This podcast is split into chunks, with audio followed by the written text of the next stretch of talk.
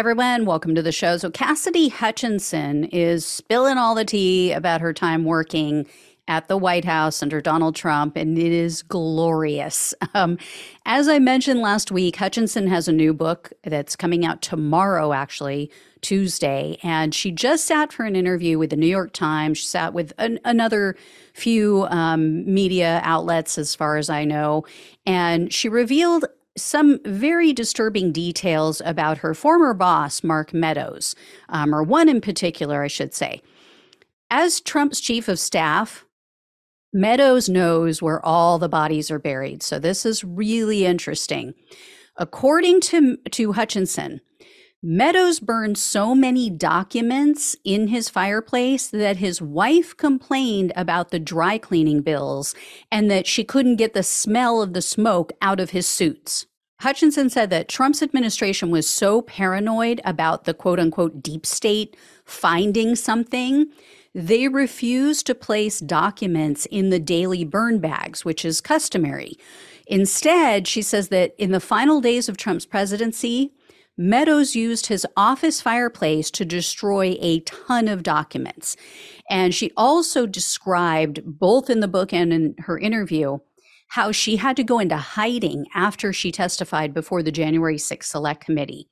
You guys are not going to be shocked to hear um, tr- because of Trump's online attacks against her, she was the subject of death threats. So, of course, you know, his rabid followers went after her.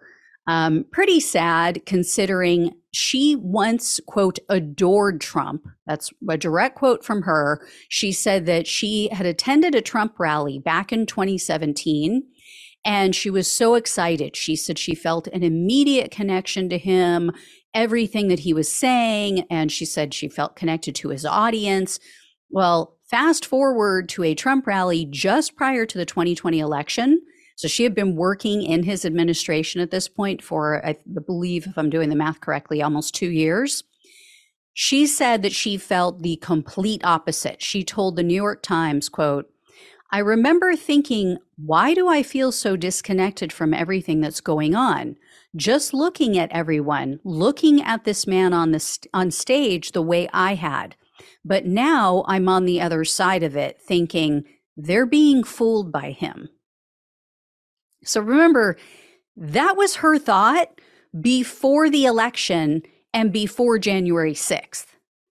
So that's her feeling after working for him for under two years.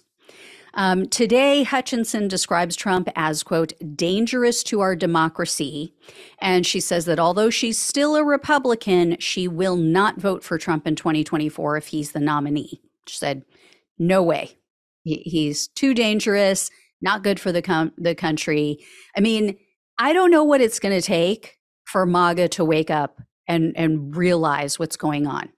You have so many of his officials, so many people who worked in his White House, who were, were brought in by him, who were literally put into positions by Trump. And they are all you know, the honest ones are saying the same thing. He is unfit. He is a danger. He is psychotic. You know, he is disgusting. Um, his former chief of staff, um, John Kelly, said he is an evil man who was literally lusting after his own daughter. And Kelly had to remind him, You are talking about your daughter. Uh, he's sick. He is a sick, sick bastard. And I don't know what it's going to take to wake people up. I mean, obviously, they got to get off of the, you know, fear news network. That's the first thing. that main line into the fear vein.